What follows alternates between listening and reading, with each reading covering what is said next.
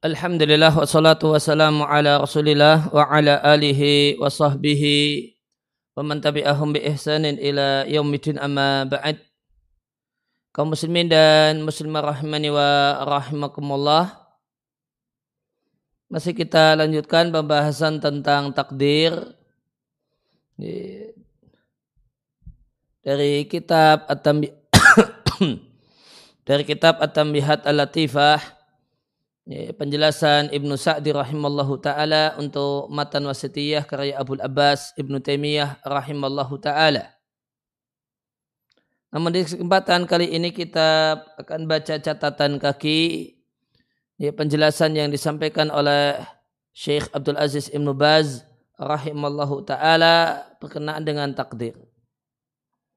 Disampaikan di halaman 78 aksamul qadari arba'atun. Macam-macam takdir itu ada. Sudah macam-macam takdir itu ada uh, ada empat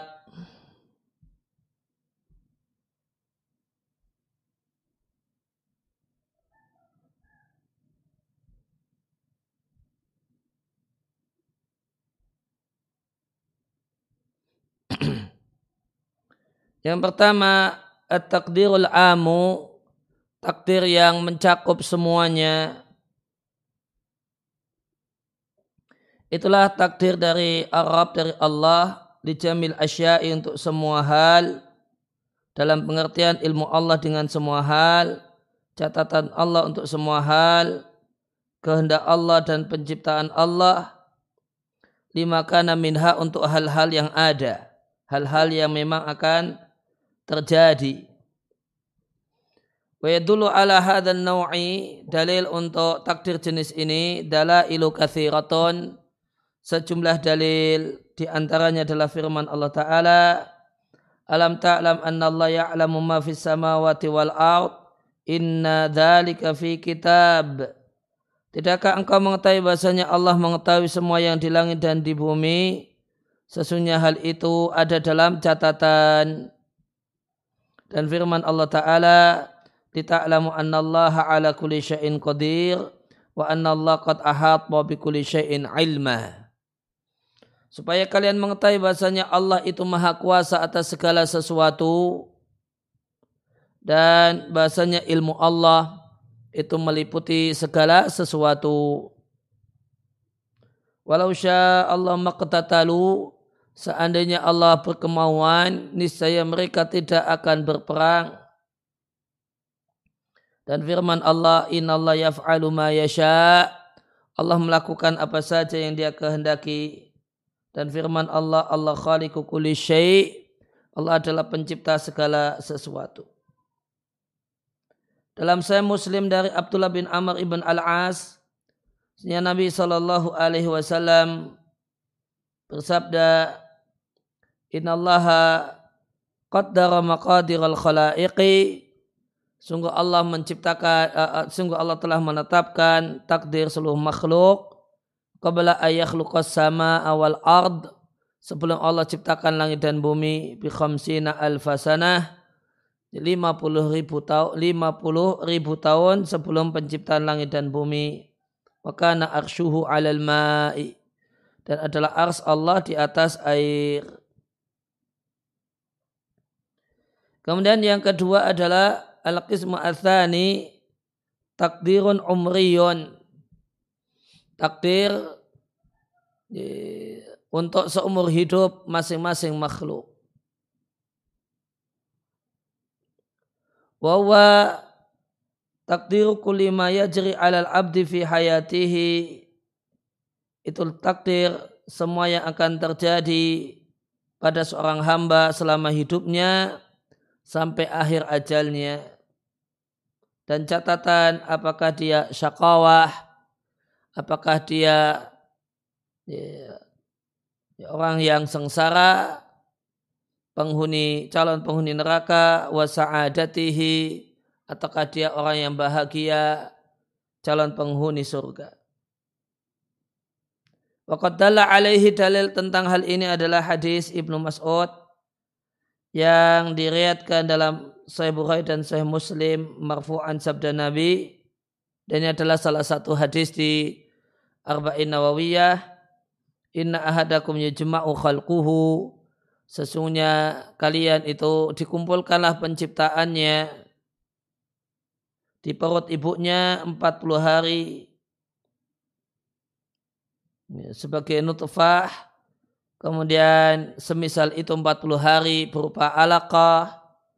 Kemudian semisal itu 40 hari berupa mudrah summa yursilullahul malaka kemudian Allah mengirimkan malaikat. Lantas malaikat meniupkan padanya roh. Wa yu'maru bi arba'i kalimatin dan dia pun diperintahkan.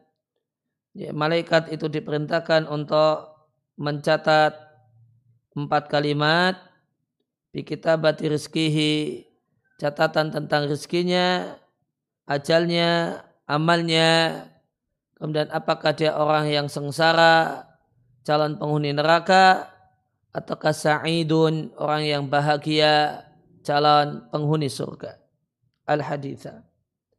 Kemudian takdir jenis yang ketiga adalah at-takdir as-sanawi. Adalah takdir tahunan. Wadhalika yakunu fi laylatil qadri dan itulah yang terjadi pada saat malam al-qadar. Wa yadulu alaihi dalil hal ini adalah firman Allah Subhanahu wa taala fiha yufraku kullu amrin hakim. Di malam Al-Qadar ya maka ditetapkanlah dan dirincilah sebuah semua perkara dan semua ketentuan dan semua ketentuan Allah itu hakim penuh dengan kebijaksanaan. Dan firman Allah Ta'ala, Tanazzalul malaikatu waruhu fiha. Turunlah para malaikat dan malaikat Jibril di malam Al-Qadar biizni rabbihim dengan izin Rabb mereka mingkuli amr dari segala urusan. Salamun keselamatan. Hiya hatta matla'il fajr sampai terbitnya fajar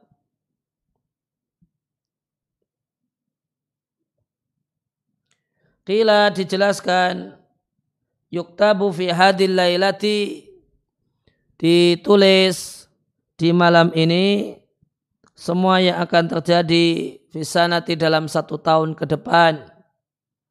Min mautin siapa yang mati. Wa izin siapa yang mulia semisal jadi penguasa. Wa dhullin siapa yang hina setelah dulunya mulia dan yang lainnya Hal ini diriatkan dari Ibnu Umar, Mujahid, Abi Malik, Ad-Dhahak, dan sejumlah salaf. Catatan kaki, kaki dua, kata saya Ali Al-Halabi, bahwa kalam Ibnu Katsir bi. Ya, yang satu paragraf yang tadi kita baca adalah perkataan Ibnu Katsir uh, bi hurufihi persis sama persis dengan apa yang disampaikan oleh Ibnu Katsir.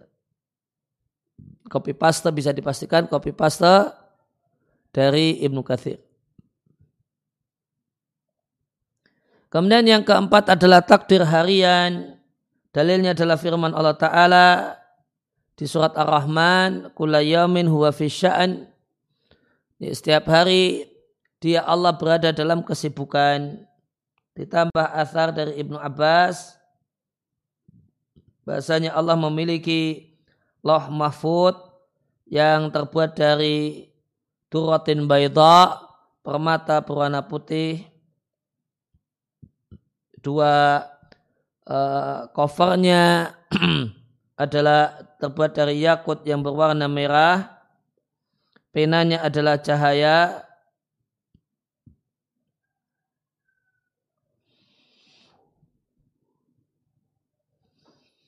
Qalamuhu nurun, penanya cahaya, dan kitabnya adalah cahaya.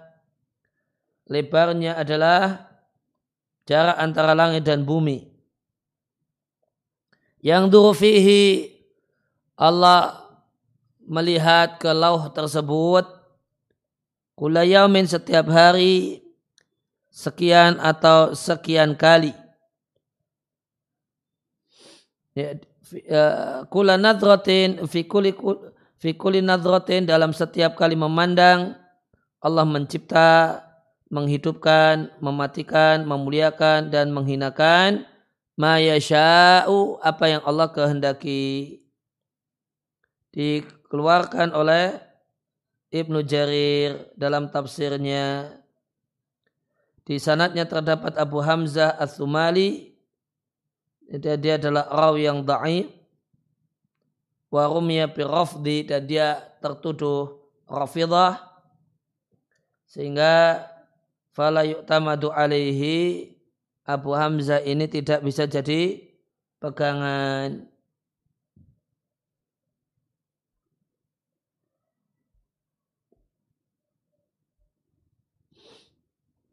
Kemudian dikeluarkan oleh Ibnu Jarir dari Munib bin Abdullah al-Azdi dari ayahnya. Dan Ibnu Abi Hatim dari Abu Darda dari Nabi Shallallahu Alaihi Wasallam. Nabi menjelaskan kulayamin huwa fi sya'an. Qal Nabi mengatakan min sya'nihi di antara kesibukan Allah Allah mengampuni dosa menghilangkan kesusahan meninggikan derajat sekelompok orang wa yadau akharin dan menghinakan sekelompok orang yang lain. Ini di uh, disebutkan oleh Al-Bukhari secara mu'allakan tanpa sanad dari Abu Darda mauqufan dengan status hadis mauquf perkataan sahabat Nabi yaitu ya, Abu Darda.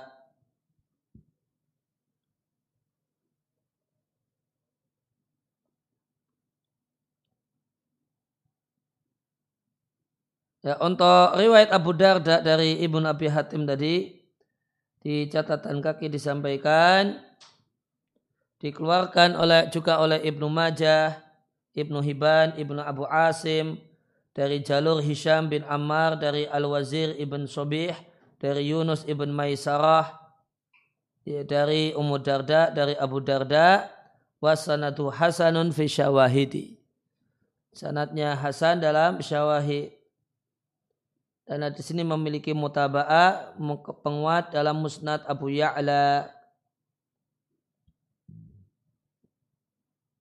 Ini empat jenis sehingga ini yang jadi dalil yaitu hadis Nabi dari sahabat Abu Darda.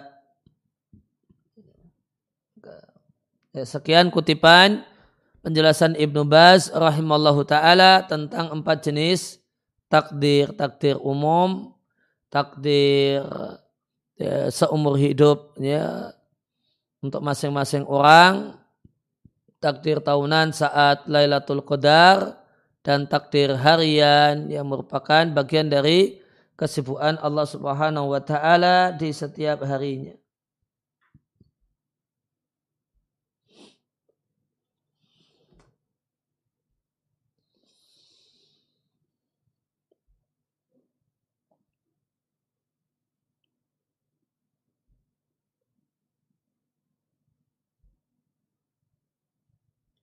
Ya, sebelum kita lanjutkan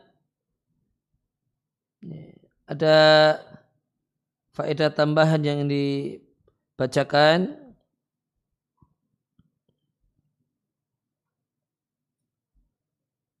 Ada satu tulisan berbahasa Indonesia yang bagus untuk di uh, dibaca. Empat pertanyaan masalah takdir.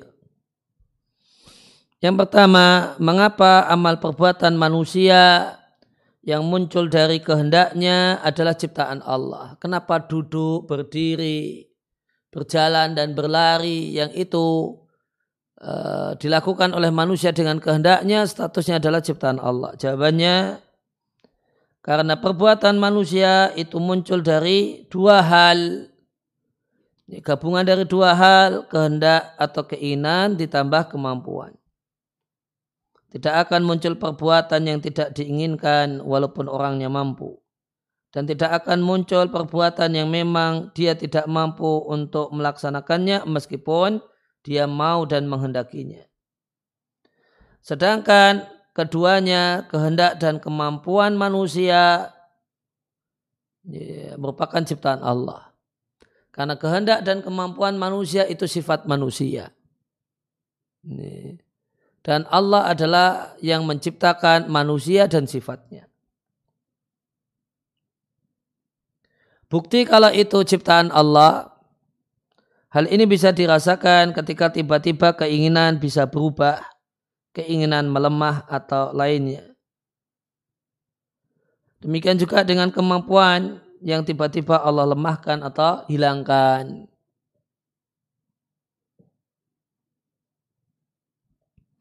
Pertanyaan kedua, kalau perbuatan manusia itu adalah sesuatu yang Allah takdirkan, mengapa kemudian Allah mengadab mereka karena dosa yang karena dosa-dosa mereka. Padahal dialah Allah yang menciptakan perbuatan manusia. Maka kemudian setelah itu diadab, bukankah ini tidak adil? Jawabannya, memang Allah lah yang menciptakan perbuatan hamba. Perbuatan manusia, termasuk di antaranya dosa yang dilakukan oleh manusia.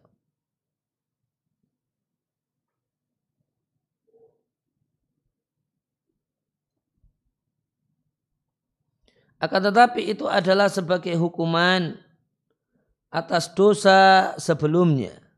Karena hukuman kemaksiatan adalah kemaksiatan selanjutnya. Yang ketiga, jika Allah menakdirkan dosa disebabkan dosa sebelumnya. Lantas bagaimanakah dengan dosa yang pertama kali? Jawabannya itu juga hukuman atas ketiadaan pengamalan terhadap tujuan penciptaan di dunia, yaitu ibadah kepada Allah. Allah menciptakan hamba untuk beribadah kepadanya saja tanpa menyekutukannya. Dan Allah pun telah memberikan fitrah pada manusia untuk mencintainya, beribadah kepadanya, dan senantiasa kembali kepadanya. Tatkala hamba tidak melakukan tujuan penciptaan, yaitu mencintai Allah, beribadah kepada Allah, senantiasa kembali kepada Allah, maka hamba ini dihukum atas ketiadaan hal tersebut. Dengan hukuman berupa adanya setan yang menghias-hiasi yang membuat yang menampakkan indah perbuatannya yaitu perbuatan kemusyrikan dan kemaksiatan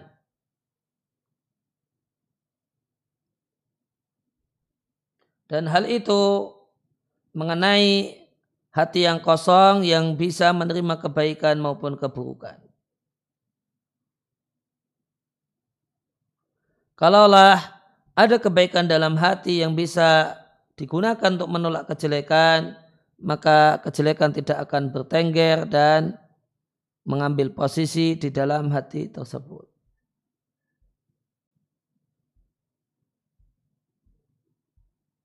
Kemudian yang keempat, jika dosa pertama itu hukuman dikarenakan tidak mau melaksanakan ibadah yang merupakan tujuan penciptaan. Lantas, mengapa Allah memberi petunjuk kepada A, si A untuk melakukan ibadah dan tidak memberikan petunjuk kepada si B?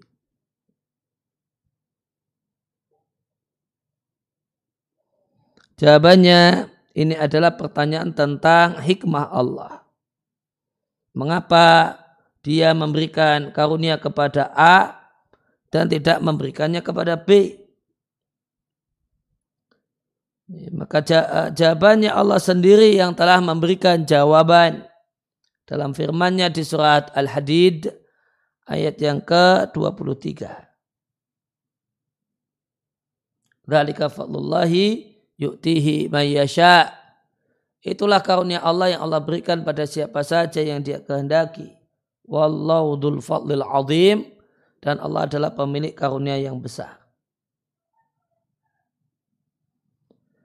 Ibn Taimiyah rahimahullah ta'ala di Minhajus Sunnah menyampaikan rincian hikmah Allah dalam penciptaan dan syariat tidak mampu diketahui oleh akal manusia.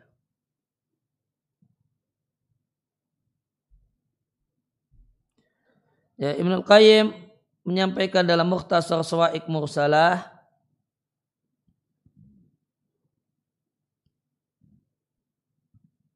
tidak termasuk hikmah memberikan ilmu kepada salah satu individu tentang kesempurnaan hikmah Allah ketika Allah memberi dan tidak memberi. Di antaranya memberi hidayah dan tidak memberi hidayah. Bahkan jika Allah nampakkan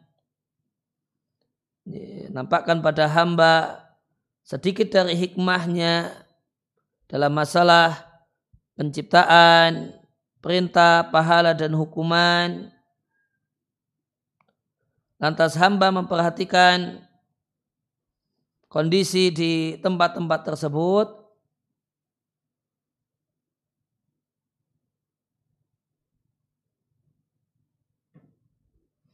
Maka dengan apa yang telah hamba ketahui mengenai hikmah Allah di tempat-tempat tersebut dia bisa jadikan sebagai dalil yaitu dia analogkan kepada hal yang tidak diketahui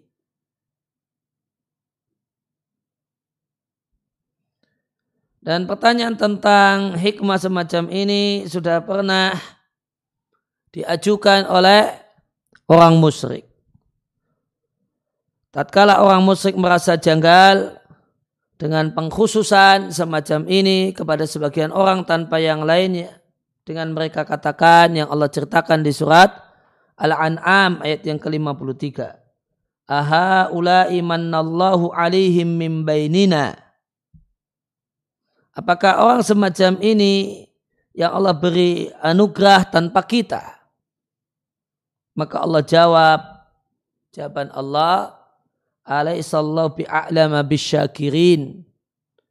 Tidakkah Allah yang lebih mengetahui tentang mereka yang bersyukur kepadanya? Jadi eh, jawabannya demikian.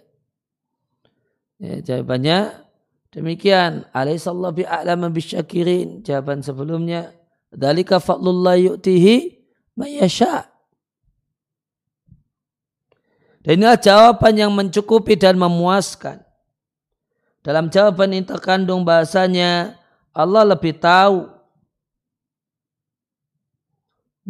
tempat, person yang pantas diberi nikmat yang pantas diberi ditanam padanya pohon nikmat sehingga memiliki buah syukur.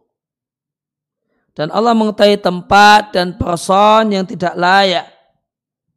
Yang jika ditanami pohon nikmat, maka tidak akan ya, membuahkan buahnya.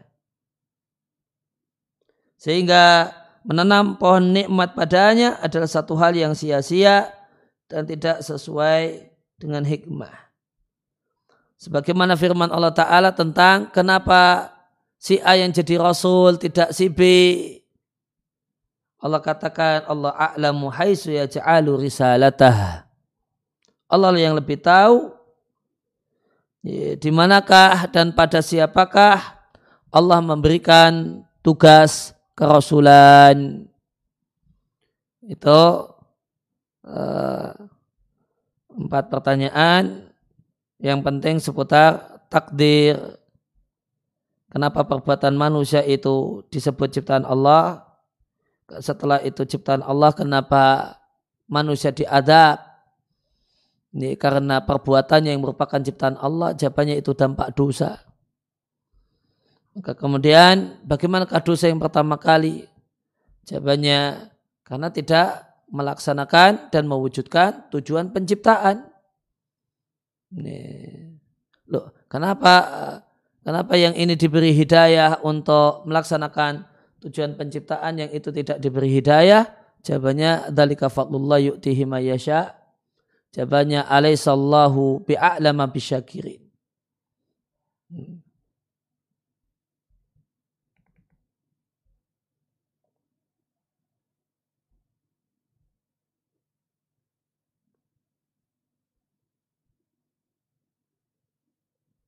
Nah, kemudian kita lanjutkan, kita kembali ke uh, matan wasitiyah di pasal yang ke-8 pembahasan tentang iman. Kita akan baca matan Qala al-musannifu rahimallahu taala Wa min usuli ahli sunnati dan di antara ajaran mendasar dari sunnah adalah din dan iman itu berupa ucapan dan perbuatan. Ucapan hati dan lisan, perbuatan hati, lisan dan anggota badan.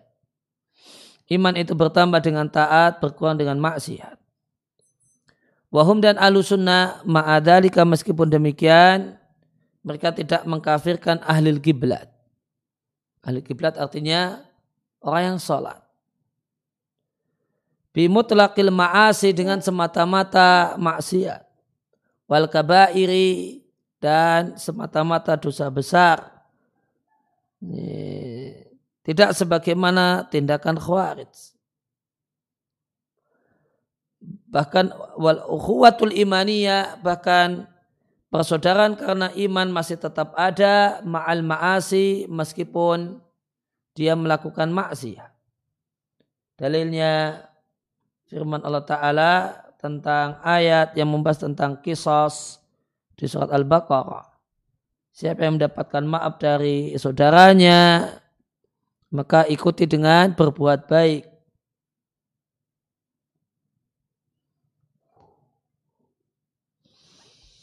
Kemudian firman Allah Ta'ala di surat Al-Hujurat ayat yang ke-9 jika ada dua kelompok dari orang-orang yang beriman itu berperang atau tawuran, damaikan keduanya. Jika yang satu mendolimi yang lain, maka perangi yang zalim sampai dia mau kembali kepada ketentuan Allah yaitu berdamai. Fa'in fa'at jika dia kembali, maka damaikanlah di antara keduanya dengan adil dan bersikaplah yang adil. Inallah yuhibbul muqsitin.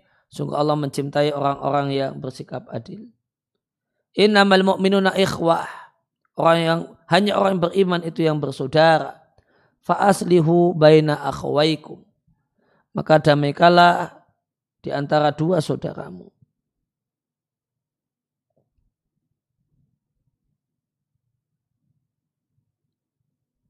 Kemudian uh,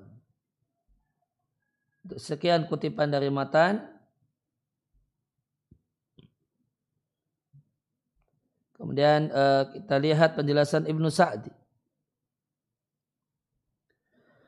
Uh, Qaddalal kitab wa sunnatu Al-Quran dan hadis menunjukkan benarnya perkataan Syekh Musannif, penulis matan.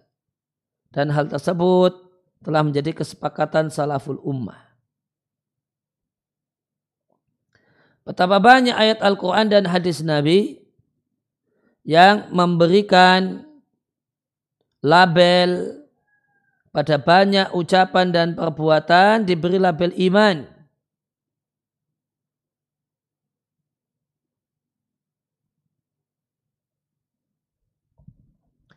Dan al-iman al-mutlak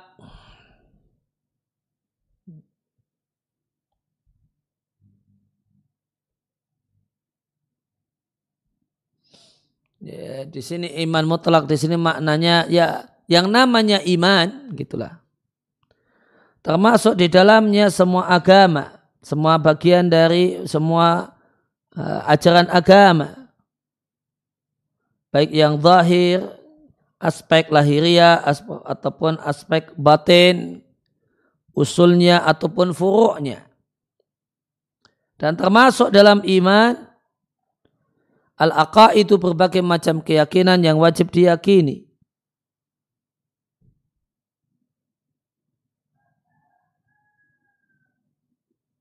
Fikuli mahtawat alaihi min hadal kitabi. Semua yang menjadi kandungan dari buku ini. Mantan wasitiyah tentang uh, poin-poin apa yang wajib diimani dan diyakini. Dan termasuk dalam nama iman, amal hati semacam cinta karena Allah dan karena Rasulnya.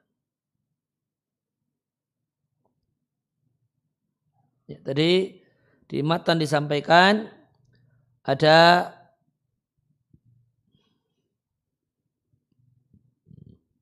ucapan hati dan amal hati. Wal dan beda antara ucapan hati dengan amal hati adalah an aqwalahu bahasanya ucapan hati adalah sama dengan aqaid akidah atau keyakinan yang diakui oleh hati dan diyakini oleh hati.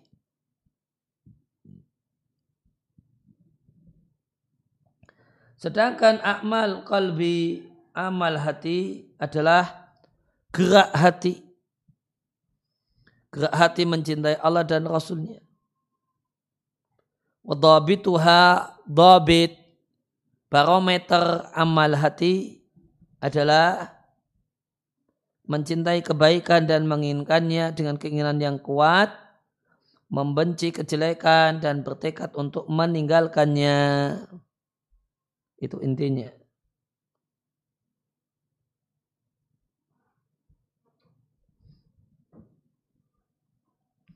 Kemudian amal hati itu akan memunculkan amal badan. Karena hatilah yang menggerakkan badan.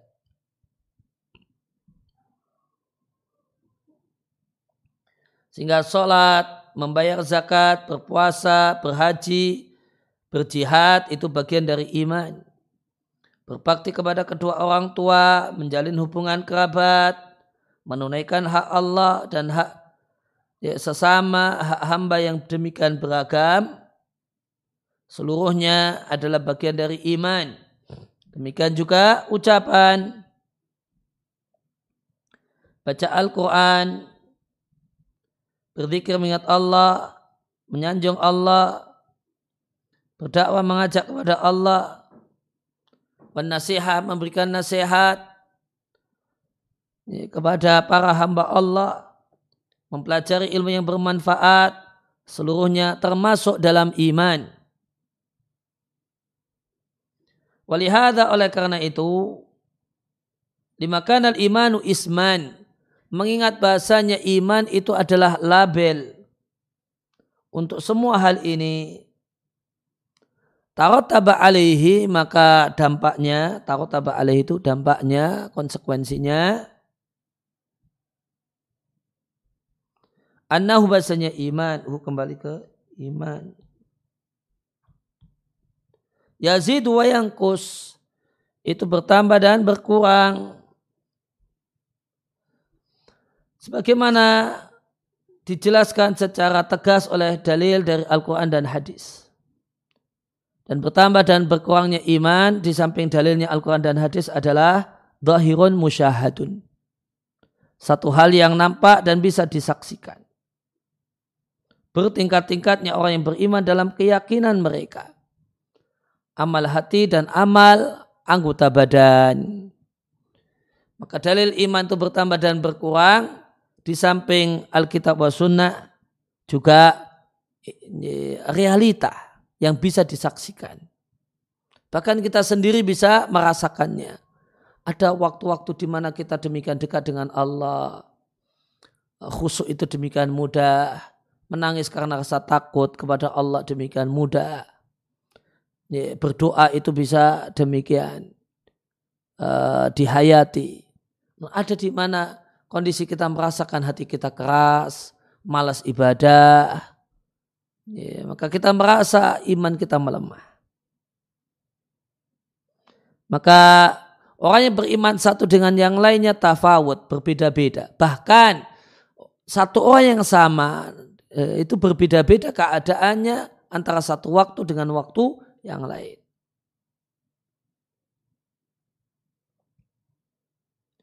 Wa min ziyadati wa nuksani dan dikarenakan bertambah dan berkurangnya iman, maka Allah membagi orang-orang yang beriman menjadi tiga bagian.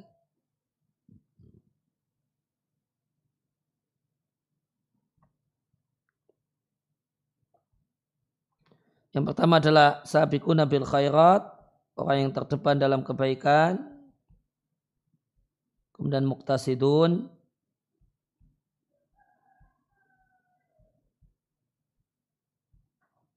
Kemudian orang yang zalim terhadap diri sendiri.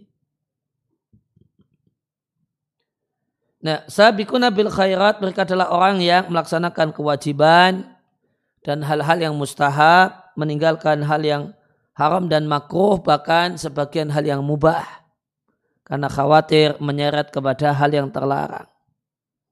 Mereka adalah orang yang semangat untuk meninggalkan fudul, hal yang sia-sia. Ya, sabiquna bil khairat itu nama lainnya adalah al-muqarrabun. Sedangkan muktasidun adalah orang yang menunaikan yang wajib saja namun hal yang sunnah malas untuk dikerjakan, meninggalkan yang haram dan malas untuk meninggalkan hal yang makruh. Nama lain dari al-muqtasidun adalah ashabul yamin. Dan zalim terhadap diri mereka sendiri adalah orang yang berani menerjang sebagian hal yang haram, teledor dalam menunaikan sebagian kewajiban, ma'abakoi aslil iman. Namun eh, pokok keimanan, dasar keimanan masih dimiliki. Fahada maka Kondisi ini min akbalil barahin di antara bukti yang sangat nyata kalau iman itu bertambah dan berkurang. Fama a'zama betapa besarnya perbedaan keimanan di antara tiga lapis manusia di atas.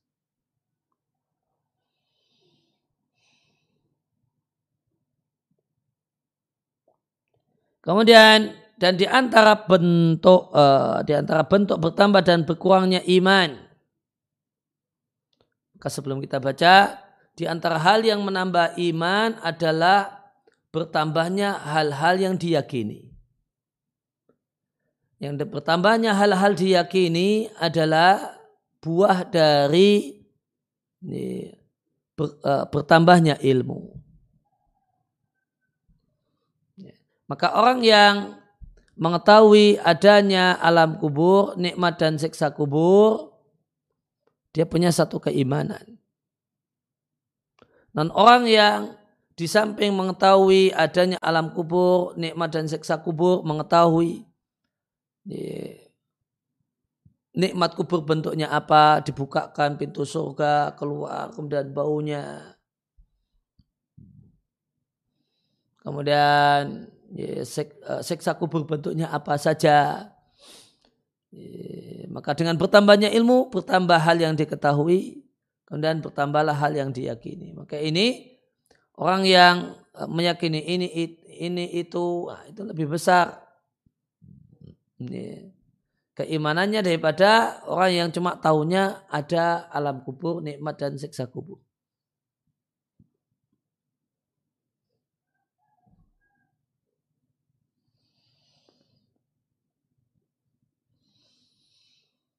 Ya, maka di antara bentuk dan bukti bertambah dan berkurangnya iman adalah orang yang beriman itu berbeda-beda dalam masalah ilmu iman dan rinciannya. Di antara mereka ada yang bisa sampai kepada minta fasilihi rincian iman dan keyakinan iman.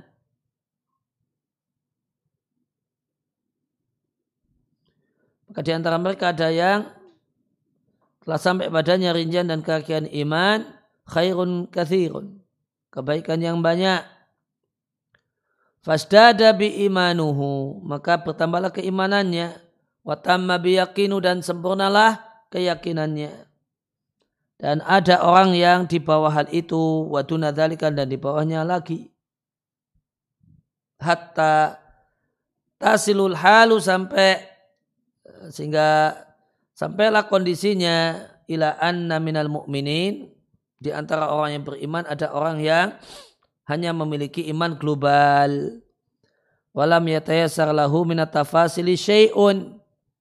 Dan tidak memungkinkan baginya sedikit pun untuk Uh, memiliki keimanan yang detail.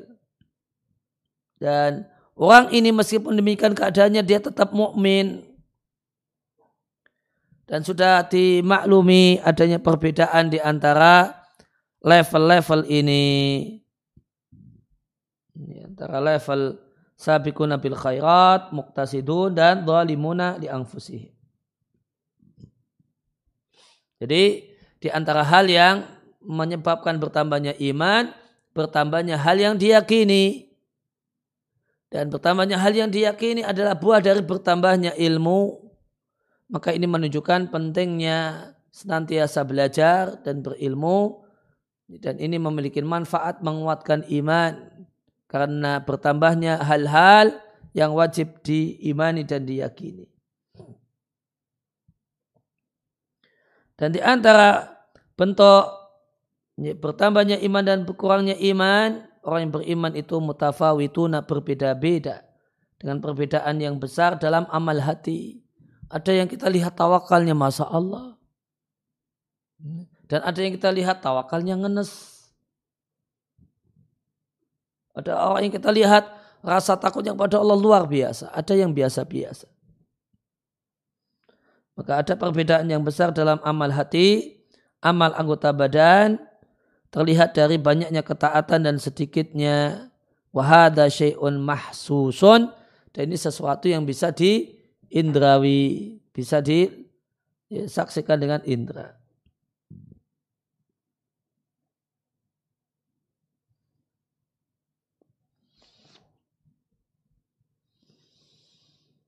Ya, kemudian di antara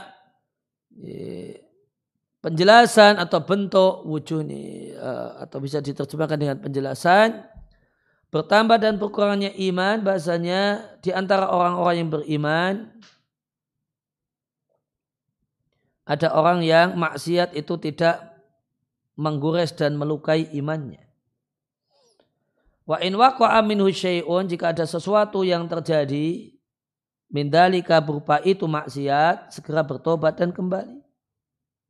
Dan di antara mereka ada orang yang berani melakukan berbagai macam maksiat. Dan telah maklum perbedaan di antara keduanya. Ada orang yang jaga diri dari maksiat. Dan jika terjumus melakukannya maka dia gemetar ketakutan. Dan ada orang yang bolak-balik melakukan maksiat dan santai-santai saja. Ya tentu derajat iman di antara keduanya berbeda.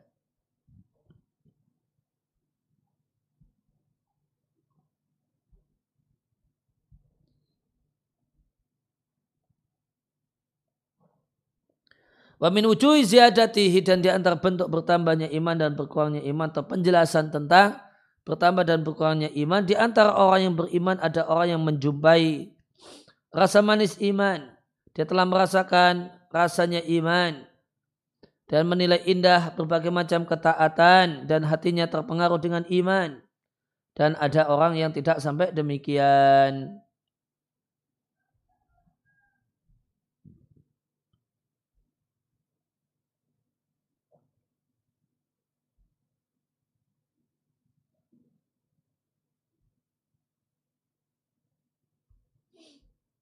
Kemudian kita lanjut ke matan.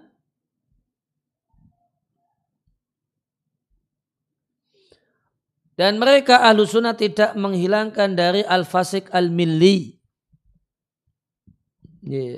Milli dari kata-kata millah.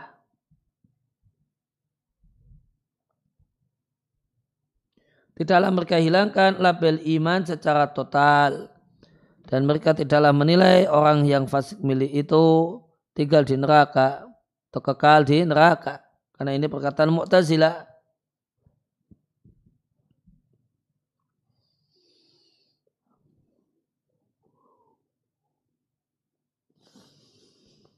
Balil fasiku bahkan orang fasik yaitu penggemar dosa besar yadkhulu fil ismil iman al mutlak itu termasuk dalam label iman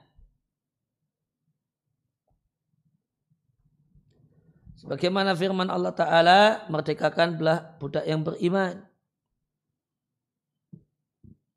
Ya, maka meskipun dia pelaku maksiat, eh, tetap tergolong budak beriman. Dan terkadang tidaklah termasuk dalam label iman sebagaimana firman Allah Ta'ala hanyalah orang-orang yang beriman, orang yang jika disebutkan nama Allah gemetarlah hatinya dan jika dibayarkan pada padanya ayat-ayat Allah maka bertambahlah keimanannya. Dan Nabi Wasallam menyampaikan, tidaklah berzina orang yang berzina, tidaklah beriman orang yang berzina saat dia berzina. Dan tidaklah beriman orang yang mencuri saat dia mencuri. Tidaklah beriman orang yang minum khamar saat dia minum khamar. Dan tidaklah beriman orang yang merebut nuhbatan data syarafin atau merampas rampasan yang punya nilai sehingga banyak orang yang memperhatikannya.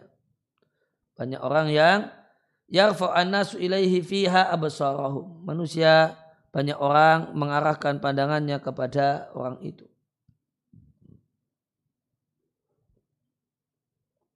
Yaitu pada saat uh, dia merampasnya, maka tidaklah beriman orang yang semacam ini.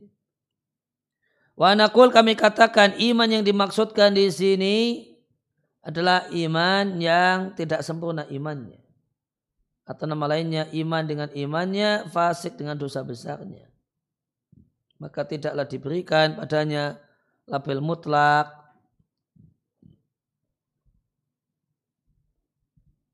Nah ini falayukta ismal mutlak maka tidaklah diberikan padanya nama yang sempurna. mukmin yang sempurna keimanannya namun juga tidak dihilangkan darinya mutlaqal is, ismi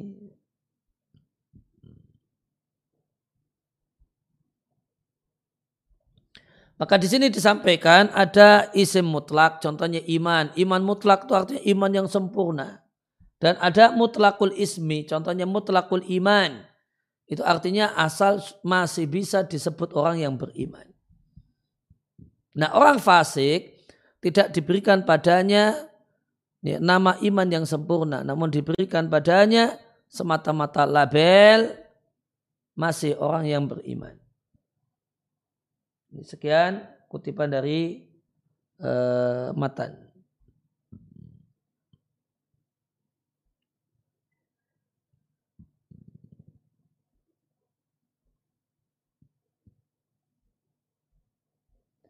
Penjelasannya dari Syekh Ibnu Sa'di ini adalah hasil kajian tentang madhabus salaf dalam perkara yang mereka berbeda dengan khawarid. Mereka lah orang-orang yang keluar. Mereka itulah orang-orang yang meniadakan label iman dari pelaku maksiat. Dan me,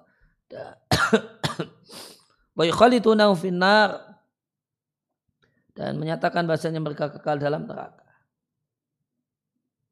Dan dalam masalah ini alusuna bayanu berbeda dengan mu'tazilah. Yang mereka ini mencocoki khawar dalam makna namun menyelisihinya dalam teks dan pilihan kata. Mereka sepakat ya Mu'tazilah sama Khawarij itu sepakat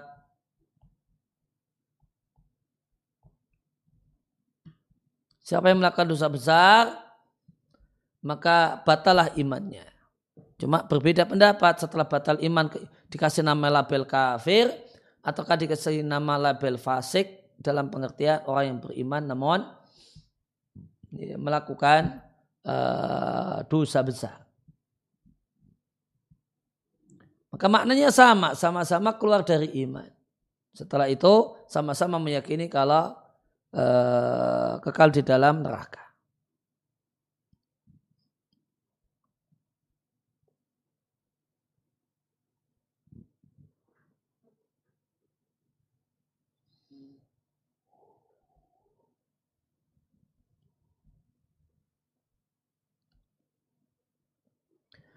Wa amal kitab wa sunnah adapun dalam Al-Quran dan hadis keduanya menunjukkan dalam banyak aspek bahasanya anal abda seorang hamba ada pada dirinya kebaikan dan kejelekan, iman dan perkara kekafiran.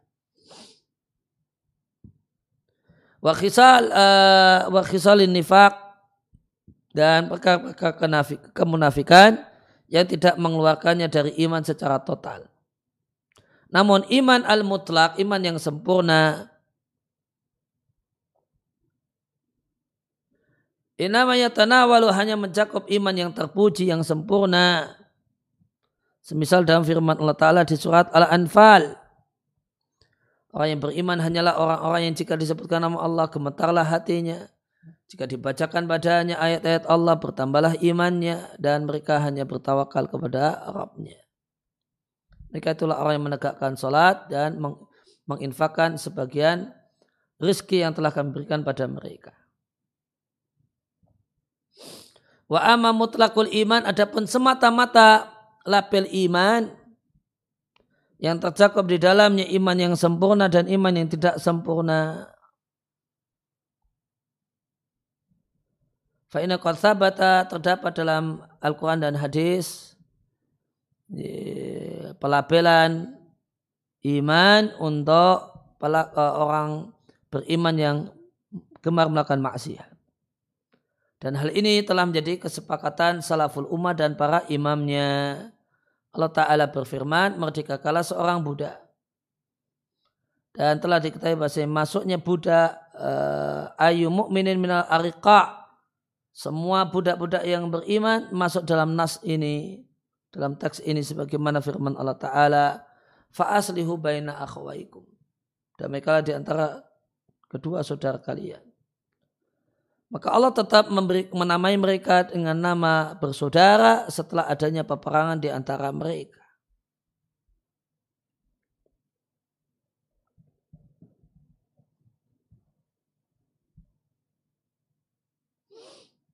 Wa yuqalu aidan demikian juga dikatakan untuk menjelaskan hal tersebut bahasanya iman yang terpuji Allah tabi yang didatangkan dalam konteks sanjungan kepada orang yang beriman inama yatana walu hanya mencakup iman yang sempurna.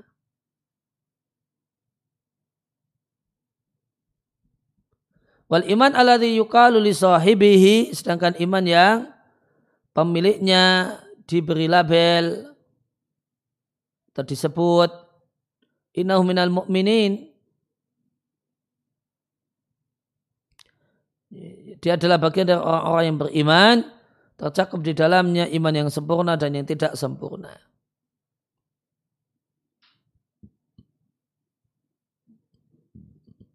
Dan dikatakan juga iman yang menghalangi orangnya dari uh, at-tajari ala zina mengalir, menikmati zina, minum khamar, mencuri dan yang lainnya dan perbuatan haram, perbuatan keji dan dosa besar lainnya, itulah iman yang sempurna. Dan iman yang tidak mencegah dari itu semua, itulah yang disebut dengan iman naqis, iman yang tidak sempurna. Inilah penjelasan hadis yang disebutkan oleh Musannib, tidaklah berzina orang yang berzina dan dia mukmin ketika berzina. Wa aidan demikian juga dikatakan bahasanya iman yang mencegah masuk neraka adalah iman yang sempurna. Sedangkan iman yang mencegah kekal di neraka itulah iman yang tidak sempurna.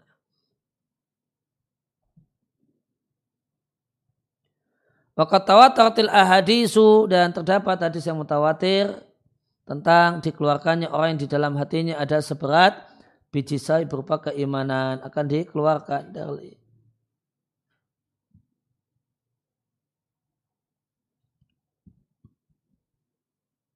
Ya tarat al ahadis terdapat hadis tentang keluar dari neraka orang yang di dalam hatinya terdapat seberat biji sawi berupa keimanan.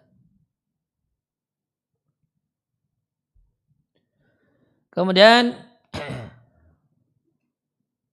wa yuqalu aidan demikian juga dikatakan bahasanya hukum usuliyah masalah akidah dan furu'iyah masalah fikih itu mengikuti sebab dan ilahnya. Jika dijumpai pada seorang hamba sebab-sebab yang bertentangan, maka adalah dia amilakula sababin, dia lakukan setiap sebab pada musababnya. Maka ketatan adalah sebab masuk surga dan sebab mendapatkan pahala. Sedangkan maksiat adalah sebab masuk neraka dan mendapatkan hukuman. Uh, Fa'amil kulla wahidin fi muqtadah. Maka fungsikan masing-masing sesuai dengan konsekuensinya.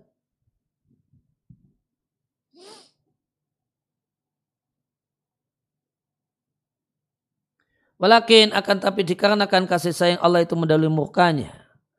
Dan karunia Allah untuk hamba-hambanya telah memenuhi mereka. Dan sangat variasi pada mereka dari setiap sisi. Karena akalul qalil minal iman, maka iman yang paling sedikit itu memiliki pengaruh yang tepat yang akan menjadikan lenyaplah segala kebalikannya dari semua aspek. Wa ingkana mau syai'un iman maka jika ada bersamanya ada pada dirinya sedikit iman maka tempat kembalinya adalah ilal khuludi fi darin na'im kekal di tempat penuh kenikmatan itulah surga Allah Subhanahu wa taala. Demikian wa sallallahu ala nabiyina Muhammadin wa ala alihi wa wasallam wa ruta'ana alhamdulillahi rabbil alamin. Subhanakallahumma wa bihamdika asyhadu an la ilaha illa anta astaghfiruka wa atubu ilaik.